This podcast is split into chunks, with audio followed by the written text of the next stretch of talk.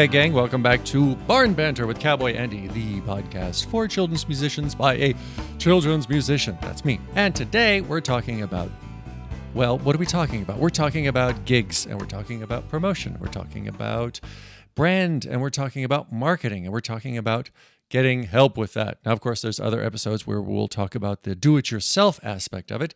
But what if sometimes you don't want to do it yourself? What if what if maybe you want to get to the next level and to do that you need to hire professional help. Professional help is always important. Hey, if you don't know how to do it, find somebody who does and see if they can help you. And so, to the barn, I decided to invite someone to talk to us about that. And I'm going to ask some questions because I honestly don't know hardly anything about this, except that it seems to work for a certain type of musician. Ah, so today I like to welcome Sarah McCarthy from Dandelion Artists to the barn. Hello, Sarah. How are you? I'm great, Andy. Thanks so much for having me. This is fun. Oh, cool! Thank you for thank you for accepting the uh, the offer to to come aboard and tell us a little bit about what you do. So, I think the the first thing that I need for my education is kind of an overview of the vernacular.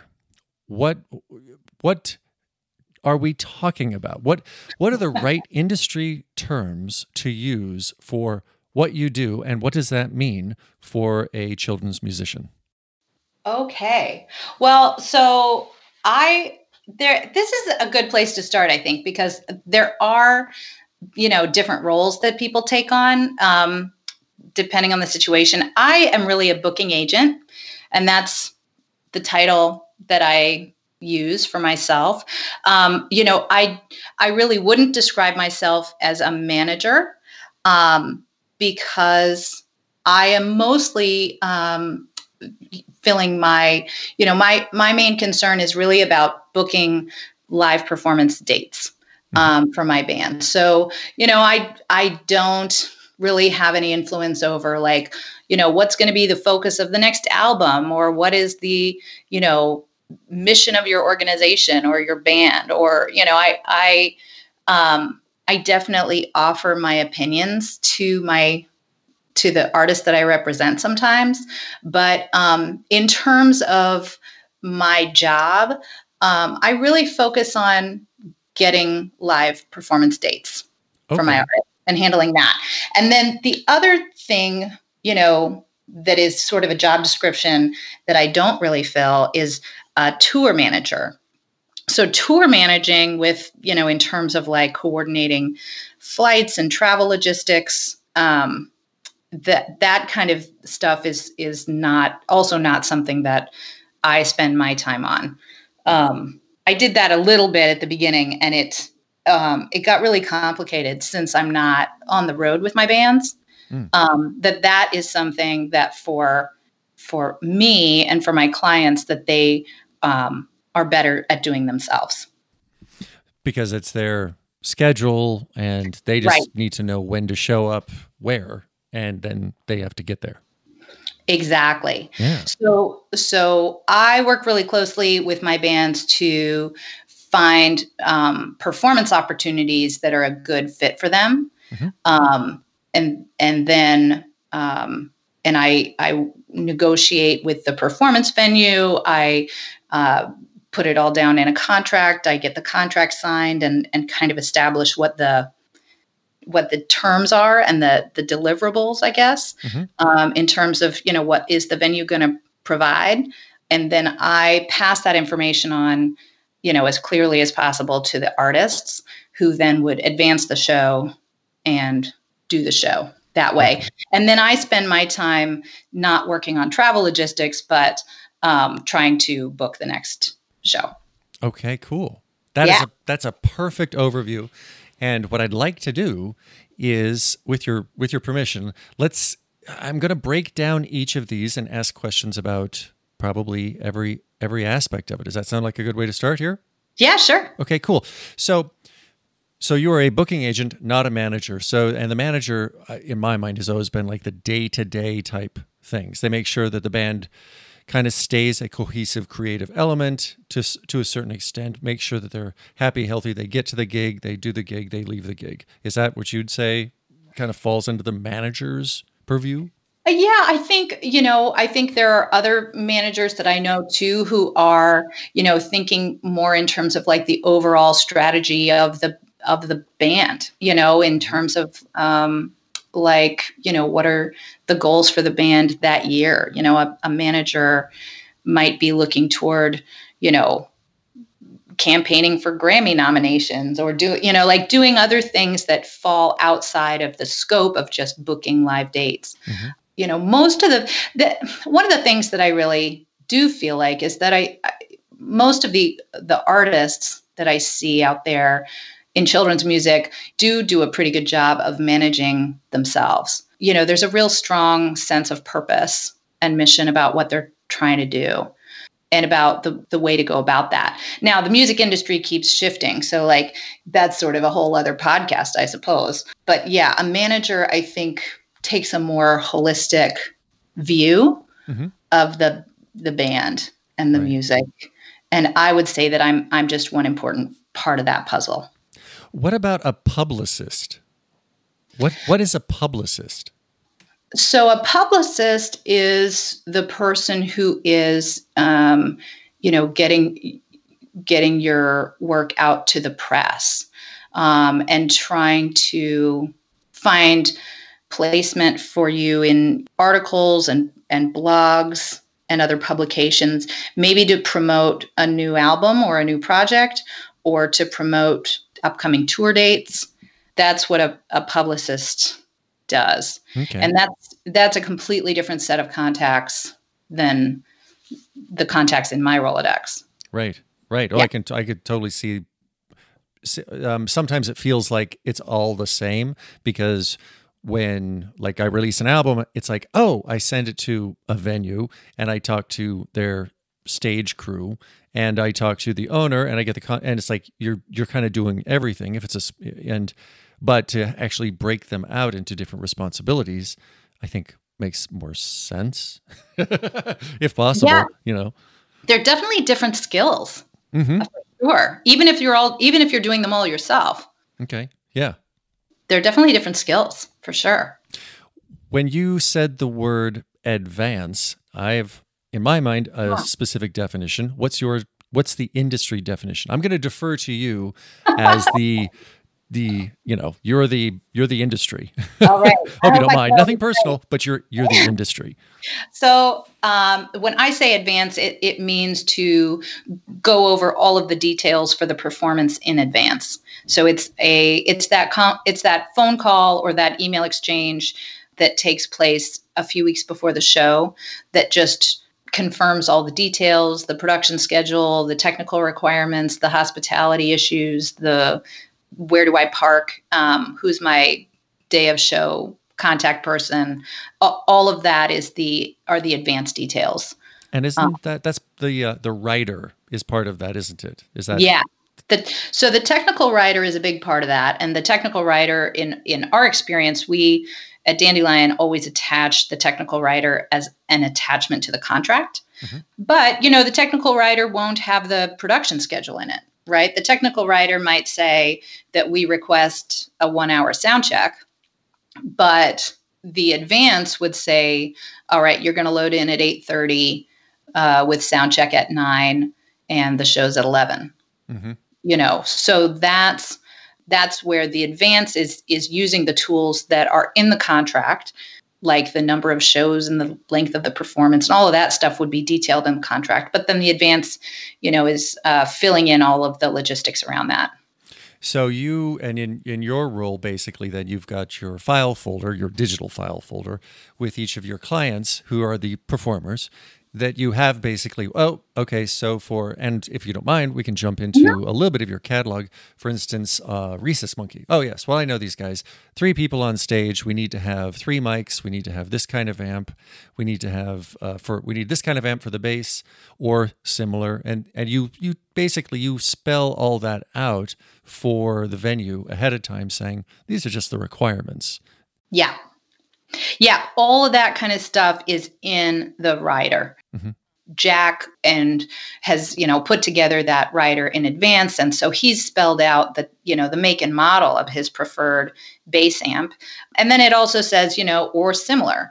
And that way then the technical director can, you know, write back at some point to him or during during the advance, then he says, Well, we don't have this kind of amp, but we have this one. Is that is that cool? Mm-hmm. And then and then he'll say, Sure or whatever and that that's the, the the, kind of the the information that gets it all started and the nice part is that with me and and my part of this job is that I've already gotten the venue to agree to everything in the rider much earlier at the time the contract was signed. Mm. So, you know, so they've they've agreed to do that. And if if something has come up and they're like, well, we need, you know, we can't provide X, Y, or Z, then hopefully that's something that I've already tackled at the time of contract signing. Mm-hmm. You know, so that by the time the show rolls around, there aren't too many surprises. Right.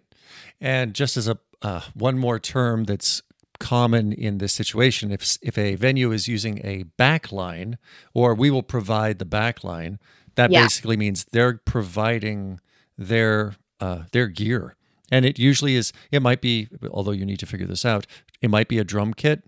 Likely it's guitar amps and bass amps and sometimes a keyboard and keyboard amp. So the backline is the gear that the venue will provide for a performance.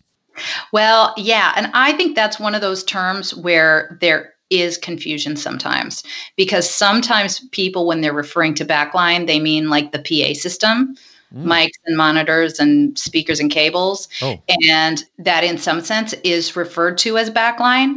Mm-hmm. My use of the word backline always refers to amps and instruments that the venue will provide. And, and that's sort of been my experience when I was both when I was a presenter and and now as an agent is but but I'm careful about that because some venues use the word backline to mean PA system. And so we take pains to spell out the backline like bass amps and drum kits very specifically in the contract. Oh yeah.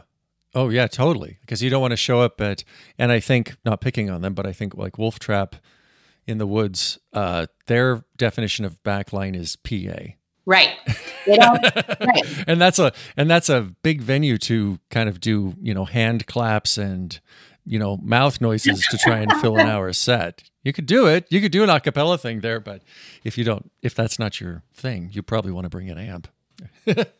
right. I mean, they, yeah, they've got the PA system, um, you know, and and then there's a question too. Well, can your, you know, can you just plug into a DI? Like the DI might be part of their backline. Mm-hmm. Mm-hmm then, you know, if you really do need an amp or if you do need a drum kit, then Wolf Trap is the perfect example where you're going to have to provide that on your own. Some some venues may be willing to rent that stuff for you, um, and then but they would probably charge it back. Oh yeah, yeah, that would come off the top. You know, so that's another option sometimes that that that we've done. Oh, right on. Okay, so we I think we've done a good job so far. We've identified what you, Sarah, do at at Dandelion Artists. Although, but I want to talk. I want to talk much more about that. But I just want to kind of clarify and get us up to speed. Mm-hmm. You are a booking agent, not a publicist. Don't talk to the media directly to try and promote. Not a tour manager. Your uh, your bands, uh, your clients have to get to the gig and get home on their own. But you do handle the contracts. You do handle the rider and the advance and all of those things leading up to the securing the gig basically so that your clients the, the bands that you manage in this way know where to go what they can expect and then basically just have to show up and perform. Is that your goal? Yeah. I, I would say that is my my goal. And and i would say that i tend to think about those other tasks you know and how a you know a set of dates might fit into a publicity campaign right? Or and i spend a lot of my time on google maps checking the driving distance from one venue to another. Oh sure. To to factor in those tour logistics. Mm. but ultimately i'm not as you say i'm not responsible for those logistics. I really focus on having a network of contacts um, at the venues that I work with a- across the country to try to pitch my artists for shows for their family programming season or festival or whatever. And then I also field inquiries from all sorts of places, you know, fans of the group that want to bring them out for a show. Mm-hmm. Mm-hmm. Yeah. Well, I think you and I ran into each other a couple years ago. I was trying to organize a kind of a kids fest here in Western Montana. And I was just trying to I was going to try and find sponsors and set it up, but but it was a matter of like, well, how do I get people here? And I think that's when you and I first crossed paths because Recess Monkey is only 500 miles away, which in relative terms, like living in Montana, that's just next door. Heck, that's just a day's drive. So you should do that, you know. And um, I remember then it was like, oh, I kind of I started to to get a, a an appreciation for uh, what you do in in how you were like talking to me about this possibility. It's like, oh well, do you have the dates? It's like, uh, no. like, well, you kind of need to have the dates before we can really, you know, talk. So it's oh yeah okay that's that's a good thing. it's all every, every everyone is a puzzle. I feel like every date is its own is a puzzle of how to how to make it work. Mm-hmm. Some are easier than others. Okay, so let's jump into if you could into you and um, uh, I went to your website. I've been there a few times. I looked through who your clients are. You've been in. You've been doing this. It says for about six years or so now. Yeah. And where did you come from? How did you get into this? Oh, I um I came into it as a as a presenter. I have a performing arts background. When I moved to Los Angeles, I started working with the LA County Arts Commission at the Ford Amphitheater there in Hollywood, which is a this really cool old amphitheater across from the Hollywood Bowl.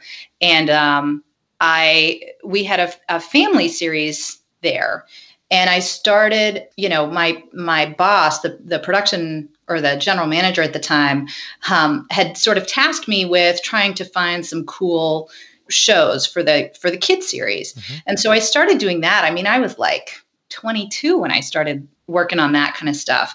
And you know so it was like way before i had kids or anything but i had i had been involved with the international children's theater festival in philadelphia and um, had seen some other like really groundbreaking work for young audiences and and found that I felt like it was a really fertile creative space at that time, like making work for kids. And so I started by programming that series. And then I moved on. I started working at the Getty Museum in Los Angeles in like 2003. And that was where I really started focusing in on children's music because we had this kids concert series on the lawn in the garden mm. at Getty. Did you have to take the train every day? I did. How fun. Yeah, I did. Unless there there is a secret parking lot at the top of the hill at the Getty Center. Uh-huh. That either you have to be like management level to get a spot up there, or if you carpool, they would and sometimes you'd have to carpool with like two other coworkers but if you carpooled they had a certain number of carpool spots at the top of the getty and then you could avoid taking the tram but if you're a band, you're like bringing in your, you know, the symphony is coming to play for the, uh, the kids on the lawn. They don't have if to take band, the tram. Then you come up to the top of the hill. Okay. That was part of what I and it's and the Getty is full of acronyms, and so it was TOH for top of the hill. So everything was like TOH this and TOH that.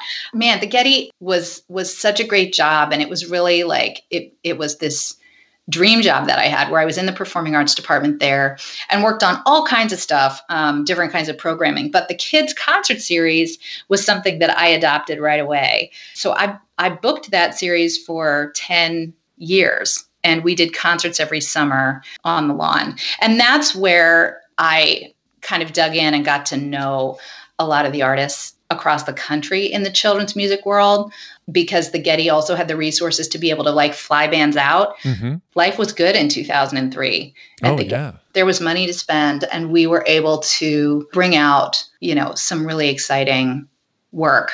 Well, that was a really cool time in children's music too, because you had you had people like Justin Roberts who were just kind of just coming on the scene and the whole thing was just starting to kind of blossom and get attention. It was. And so that was really fun too. Um, you know, and it and it was a beautiful venue to be able to produce children's music in. You know, and when you've got a thousand people, kids and families dancing on the grass in the summer to Justin Roberts, mm. it it's kind of like you know a small version of world peace, right? You're just mm-hmm. You're there in this really beautiful moment with with kids and and parents enjoying their time together. So producing all of those shows, you know, gave me the experience of just understanding really what the power of children's music is.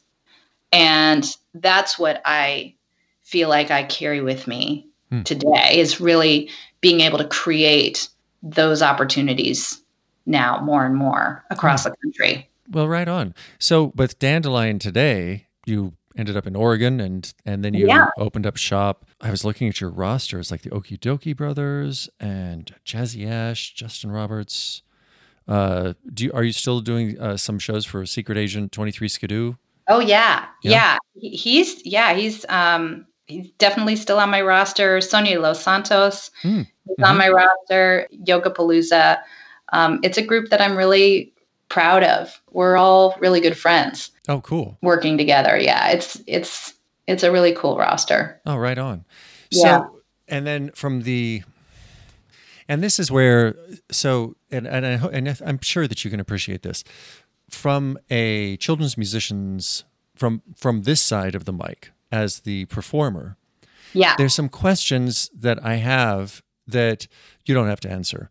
But part of it is part of it is I think there's some industry standards, and I'm talking about financials basically, which is oh, so you have a gig coming up and you have a booking agent to kind uh-huh. of kind of lines this up for you.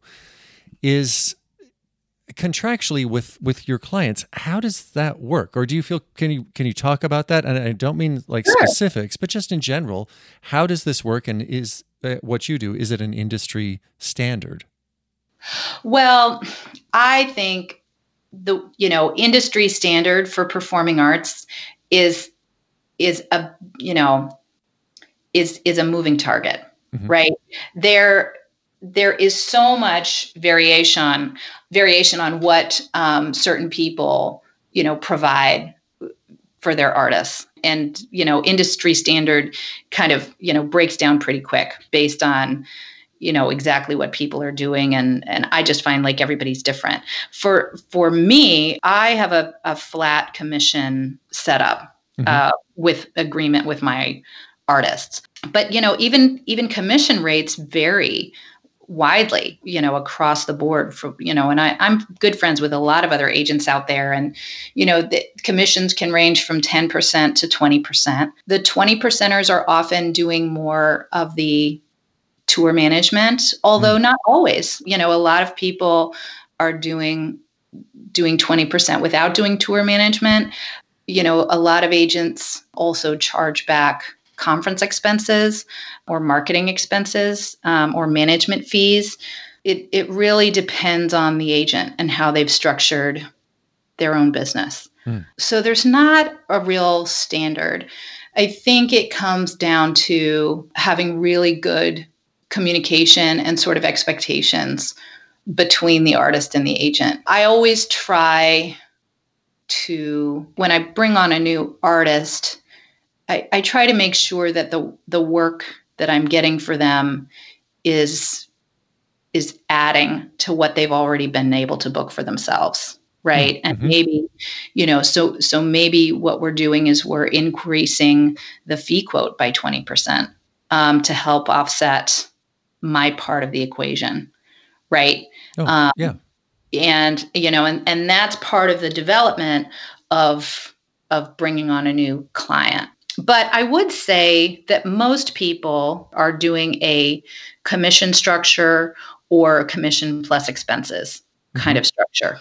And there's a lot of expenses that I think sometimes people don't see in terms of not just maintaining a website and and stuff like that but there's a whole network of booking conferences that I travel to and that that many other agents travel to uh, you know during the year I usually hit about 6 or 7 conferences a year mm-hmm. that range in in expense. Um, so that you know that might include usually includes buying a booth in the expo hall and printing materials and you know traveling to cities for four or five days to be there to to meet with presenters in that region. Right, and this is a this is uh, interesting. I want to kind of get back to the discussion about financials, but this is something that I know a little bit about. There are these industry showcases. Yes. And when I say I know about them, it means I've heard about them and thought, geez, I should try and go to one of these, but I have no idea what I do. Sometimes they let performers actually get on stage. They'll set up a stage if it's like a regional music showcase, and you get, you know, 10 minutes to play three songs on off, basically. Yeah. Um, your you should probably speak to this because you know more about it than I do. But but in general, is that kind of it's it's venues from an area all kind of come to a specific convention center, and you get to, like you said, set up a booth. Is that mostly how yeah. you work it? Yeah. So the agents um, set up booths in the expo hall, and then the presenters make appointments with those agents to meet with them you know meet with us in our booths or you know at the bar or over a meal during the conference and that's where you know we do a lot of our kind of face-to-face pitching of our artists for their next season so like red rock from colorado uh, the Red Rock Amphitheater, there's a representative from there who's like, "Well, I got to book the 2021, you know, showcase, so I go to these things to find talent." Is that how it works? Yeah. Huh. Was that yeah. too specific?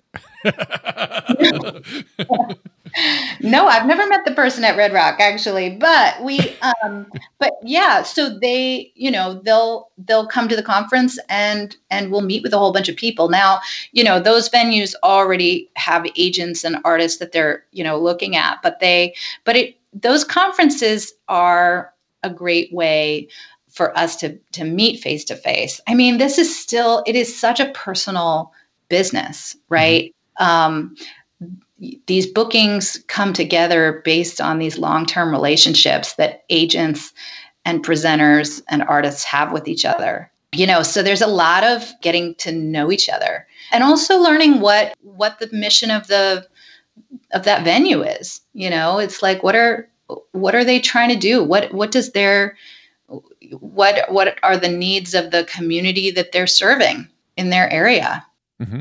I really love getting to know the presenters and trying to understand, you know, who who they're trying to serve and how they're trying right. to serve those audiences. And then helping them to figure out what which artist or which group of artists would be the best at accomplishing that from my roster.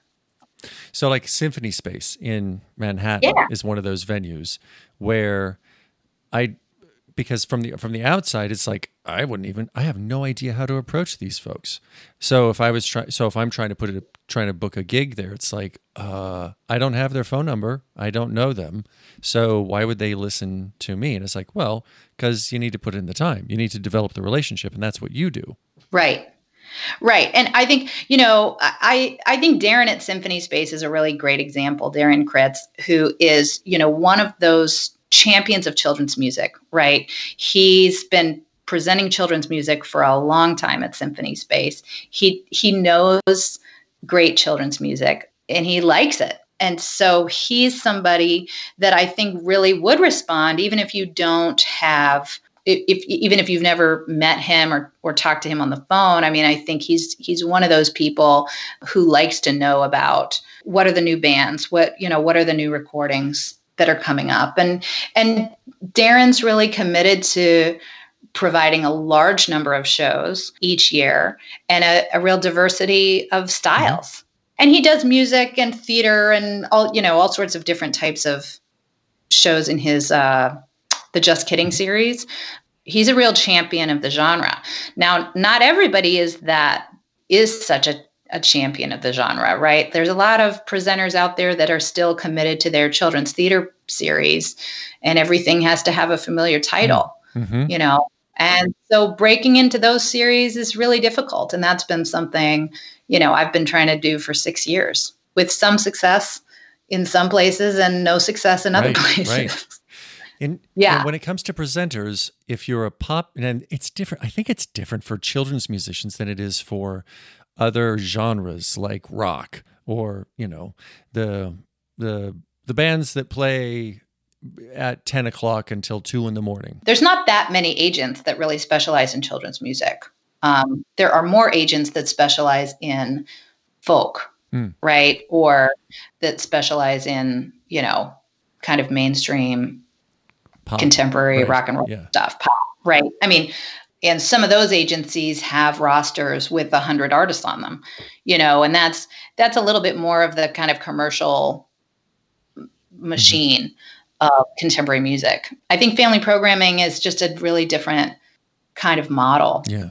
Well let's let's jump into a different facet of this then. How does it work from the band standpoint if uh you you break a sweat you go out there and you say okay, let's we're going to make up a, fict, a fictitious venue here. It's going to be an awesome one. It's going okay. to be an aquarium in Arizona, huge aquarium in Arizona, and they've got a stage, and it's like it's a good gig, and you work really hard to uh, make inroads and connections with that, and then they say, yes, we have this performance coming up. Do you have somebody? I'm making, I have no idea if this is how it works, but let's pretend this is yeah. how it works. They're like, oh, we're doing yeah. a Valentine's Day thing in the aquarium because the sea turtles are in love and it's sea turtle mating season. So we want to do something big for the kids. And you're like, oh, okay. Um, and they're like, we want the new band that you're is in your roster, make believe band called the Cracker Jacks to play. Yeah. And you say, great. And the Cracker Jacks are like, uh, no, sorry, we're going to be on vacation. Does that happen that often? um, it it doesn't happen that often. It happens sometimes. Hopefully, the Cracker Jacks have already given me their blackout dates in advance. I try to have a good ongoing conversation about like you know family weddings and vacations and stuff like that. You know, a good six months to a year out, so that I don't get into those situations. Mm-hmm. But it does, you know, it does happen.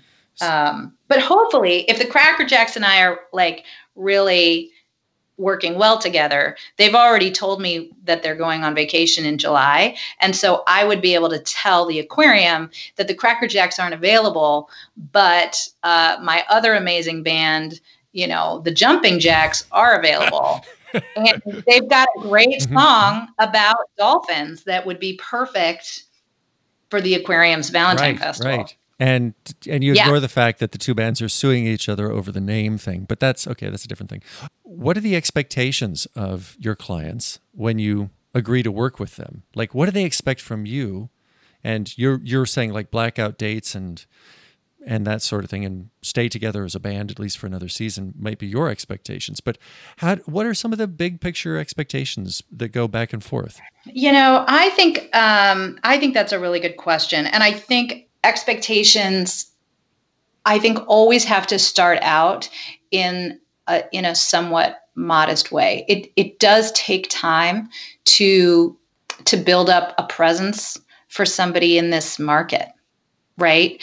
And i i also at dandelion i mean to just be perfectly honest i'm not taking I, am not representing artists who are, you know, releasing their first album next next month. You know, I, I I am representing artists who've who've been around for a while with some you know established fan bases and awards under their belt and and all of that. And and and and I do that just because they are a better they're a better fit for some of these larger performing arts centers where you know ticket sales may be a factor the the teachers who are are bringing their classrooms to the student matinee, you know, enjoy seeing the words Grammy nominee mm-hmm. in front of the, in front of the band name. But um, even even with artists who have sort of critical buzz or or acclaim, you know, I think the expectations for performing arts bookings are something that I can never guarantee.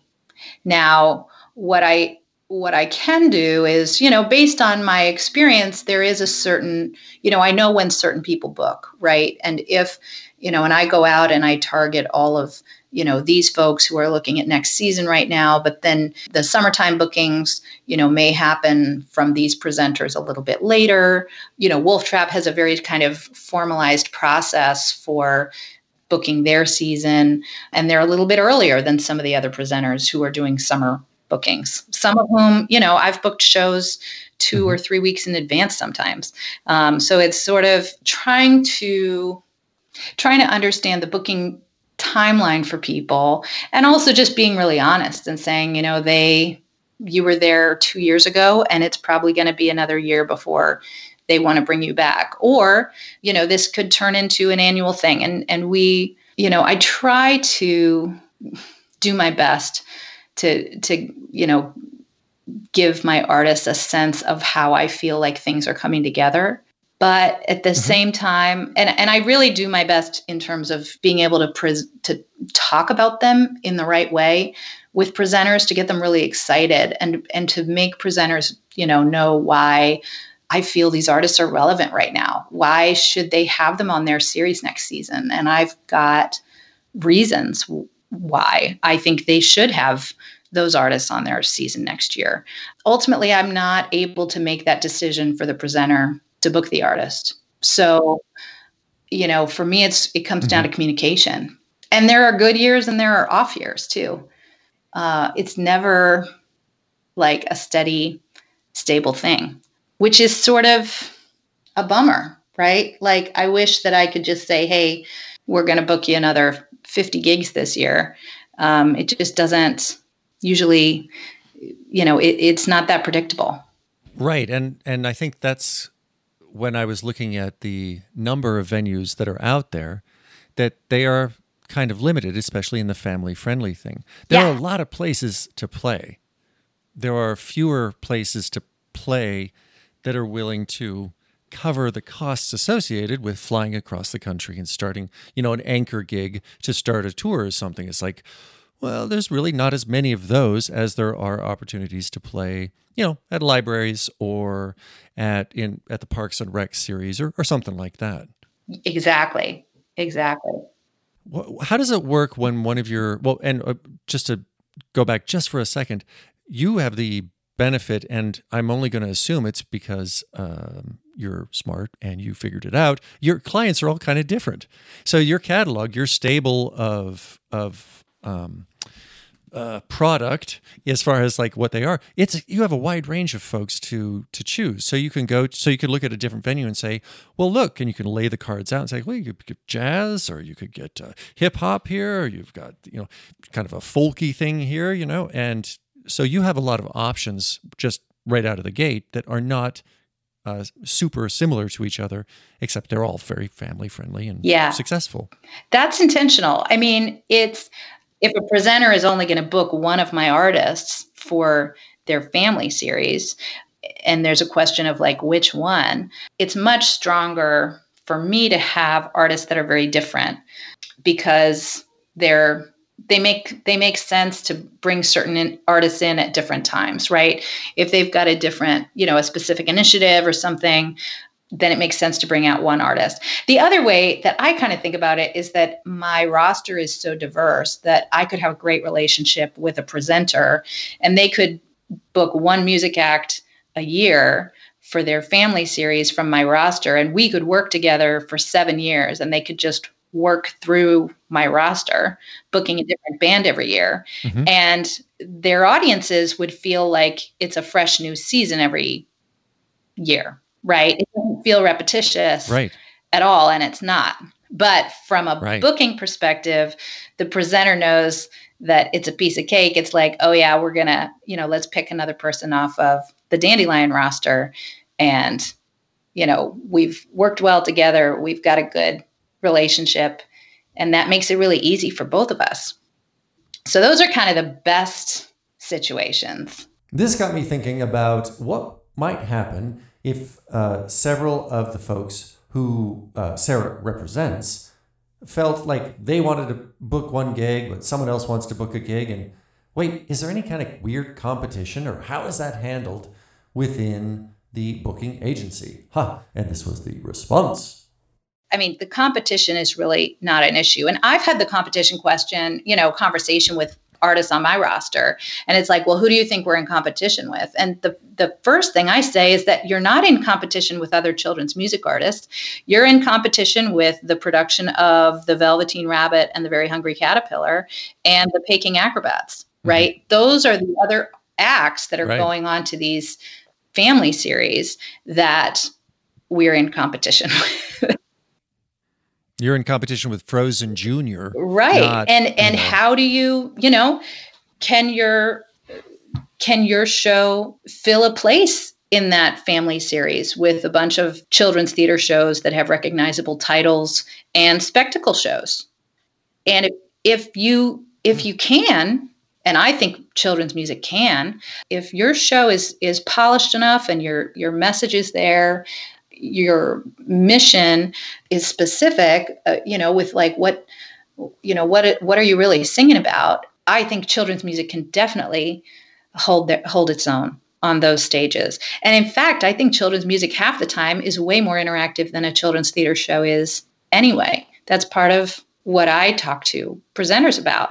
When i talk about competition among children's music artists too i you know i i think it's a really cooperative community and it should continue to be Mm-hmm.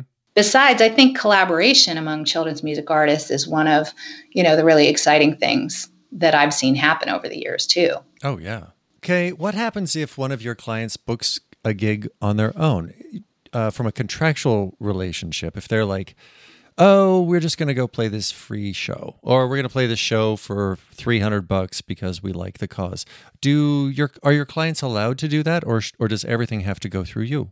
we have sort of defined how they do that. If my if my clients are going to donate a show to a charitable cause, that's great and they just have to let me know, you know, when and where that is because it it can have an impact on other shows that I'm trying to book in that area. If they're going to do a big free performance for for somebody then you know it really shouldn't be booked too close to a big ticketed show in that same market that I'm booking right? So mm-hmm. that's the sort of coordination that I really care about. I think it's great if if you know performers decide to to do things for free. I also don't do birthday parties. I just hate that I think birthday party moms are like, you know, and believe I've been a birthday party mom, but um, it's just not.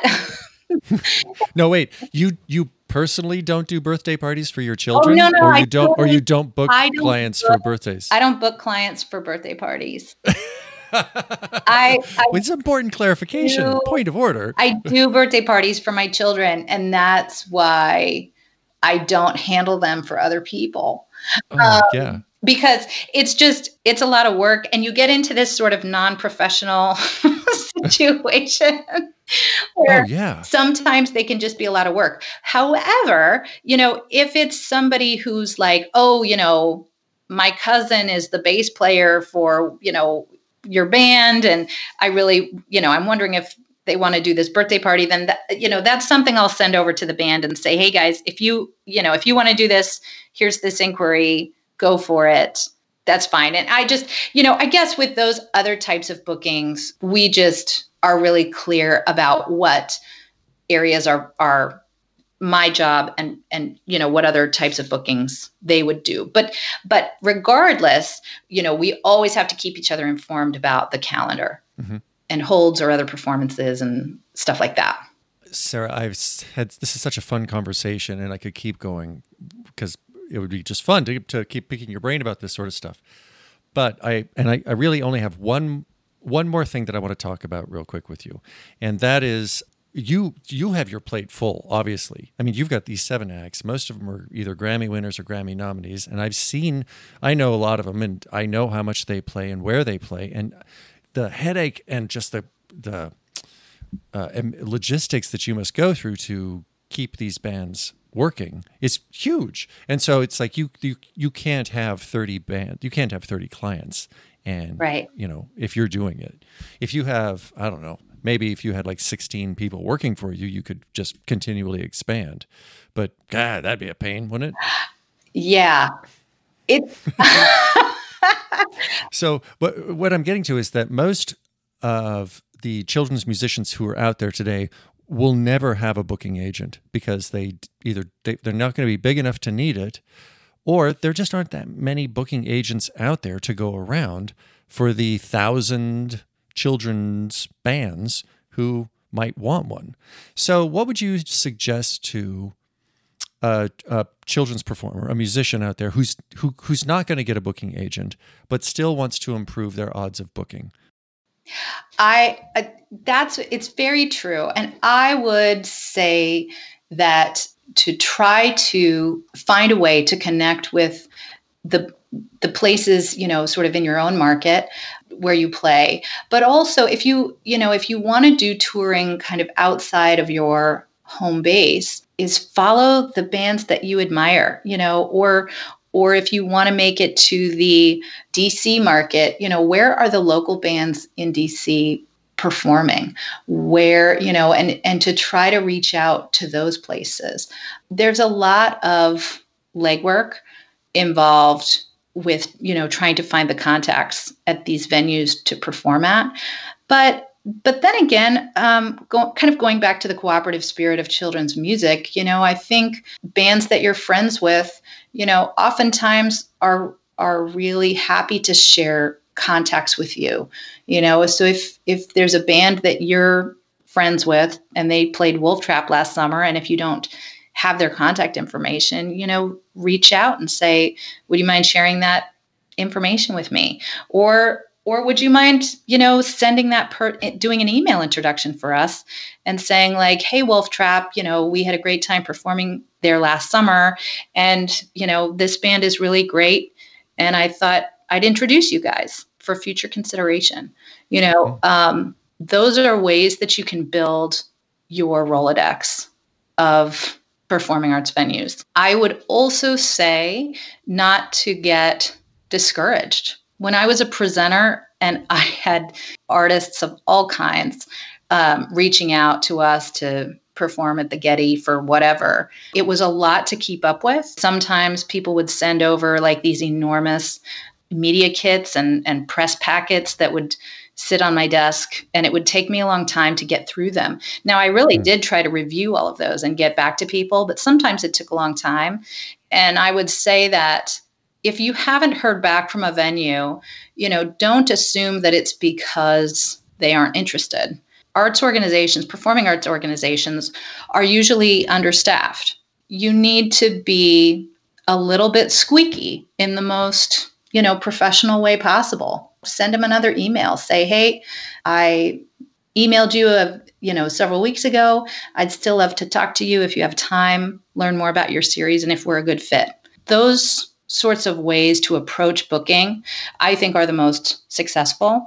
And really trying to work with other friends. I, you know, I've thought about this for years of like, how, you know, could there be a booking collective or something like that where children's music artists work together. I think there's a danger. Sometimes people talk about like putting together a list of contacts. I think there's a danger of, you know, making a list of people's, you know, cell phone numbers and presenters, you know, information and like just posting it online could get sort of dicey. But I, you know, I wonder if there's a way, maybe like the bands in Seattle have done, to really work together as a collective and mm-hmm. kind of build awareness of children's music in there in that area and I think I think there's sort of I think that's starting to take fold. That sort of uh, collaborative in Portland and I think San Francisco, where you have more uh, where you where you have a group of children's musicians kind of getting together and saying, "Hey, let's uh, let's establish a base rate. Let's establish some of the ground rules that we all want to work on, and swap gigs if we can't make it, and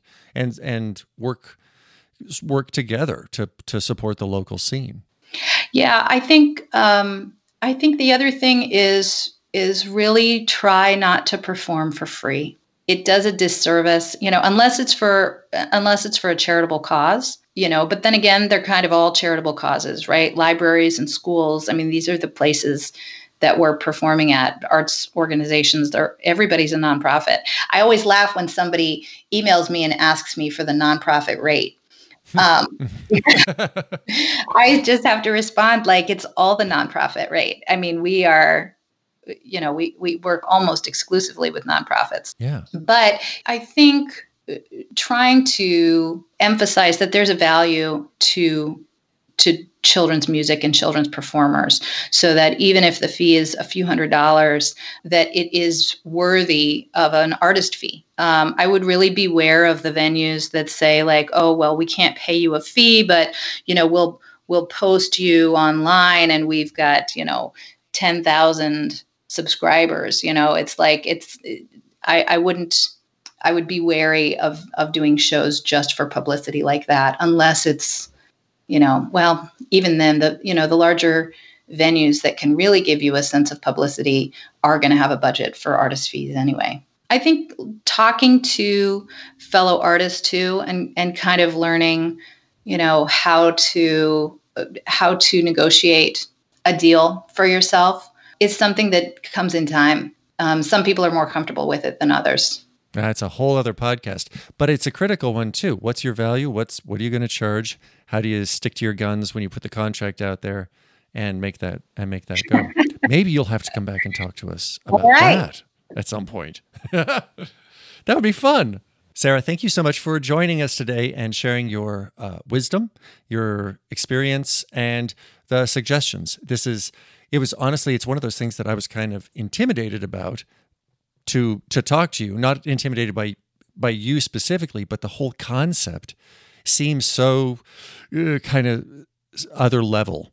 But you've, uh, but what you've shared, it, it makes sense, and it seems like it's a very practical solution for acts that are trying to kind of get to that level and maybe maybe more maybe not more importantly but in addition to committed to getting to that level because it does seem to be like if you if you hire a booking agent you have to be willing to dedicate the next 2 or 3 years to getting out there and really playing. Yeah. Yeah, well, I I've really enjoyed talking to you and and hope that I took some of the mystery out of booking. It really is a, a rewarding thing for me and and I really feel like it's it's my purpose to help get my clients out there more. I think it it makes the world a better place. And um, so I'm happy to help share my information with with other artists that want to do the same thing. Ha! That was really cool. Sarah McCarthy from Dandelion Artists. So cool talking to her about what she does, booking different bands and acts around these great uh, I guess maybe not even these great United States, around the world, I suspect. Ha! So, if you ever wanted to have a booking agent, you know what they will do for you now, and basically how it would work. And maybe you realize that you don't need them to uh, to get going in your career and, and get a broader a broader base, a bigger bigger shows, things like that. You know, disclosure time. I've I've reached out to publicists and I've reached out to booking agencies in uh, for my career, and they're always they're they're busy. They're booked up solid. They just don't have the time and resources.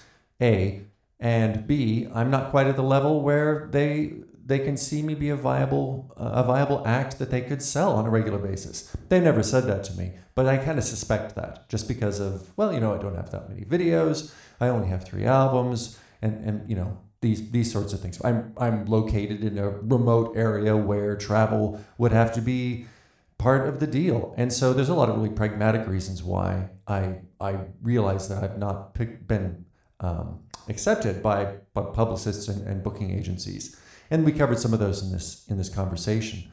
So don't get discouraged if you send out these things, and don't be afraid to reach out to publicists and booking agencies and say, hey what what what's going on? And and do you want to represent me can can we make a go of this and if they say no then you can be like okay that's fine i'm just to go back and listen to more of uh, cowboy andy barn banter podcast learn what i have to do so that i can finally get world domination oh yeah let's go let's sing a song about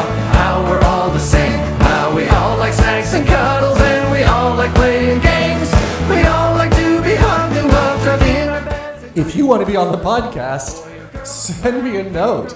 If you have something that you think that uh, other children's musicians should hear, uh, a point of view, uh, best practices, tips and tricks, let me know. Send me a note and say, hey, I want to come on the Barn Banter and tell you what's up. And I'll be like, cool, let's do that. It'll be fun. Or not. No, it'll be fun. Okay, you do it. Okay, bye bye. Ho, ho, ho. Let's sing a song about how we're all the same. How we all like snacks and cuddles, and we all like playing games. We all like to be hugged and loved, tucked in our beds at night. Tall or small, boy or girl,